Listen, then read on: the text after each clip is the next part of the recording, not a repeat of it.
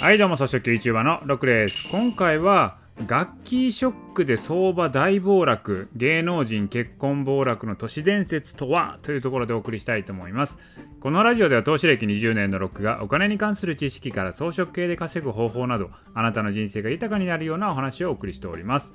はい、ということでね、ガッキーとですね、星野源さんが結婚の速報が出ましたよね。で、その日はですね、ビットコインは暴落するわ、ドル円も暴落、あと日経先物、ニューヨークダウなんかも下落してたんですよ。巷ではね、もうガッキーショックってな感じでね、ネットでは騒いでましたけれども、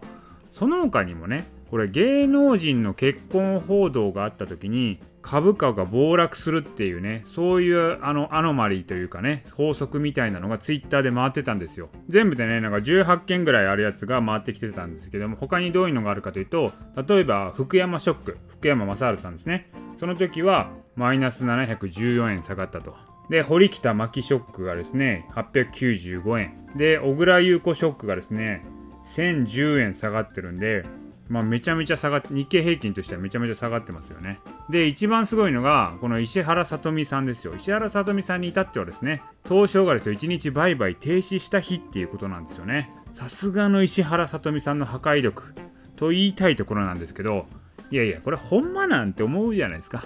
実際ね、これ調べてみましたよ。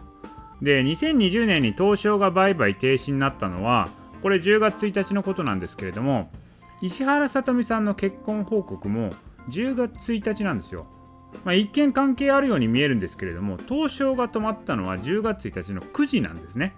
で、石原さとみさんの報道って夕方なんで、前後関係でいうと東証が止まってから石原さとみさんの結婚報告なんですよね。ぶっちゃけ関係ないんですよ。もともと関係ないんですけどね、所詮こんなもんなんですよね。所詮こんなん偶然で、誰かが面白おかしく日付がたまたま一緒だったからネタにしたんでしょうねと。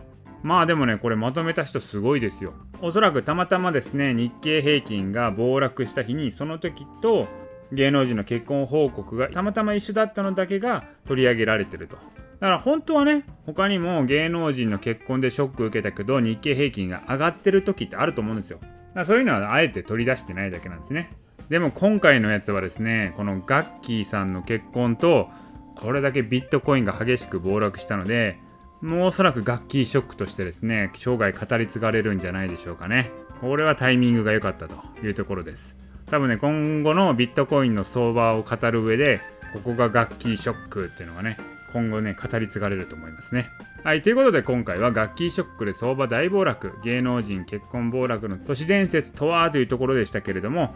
これは都市伝説でしたというところです。はい、ということで今回の音声は以上です。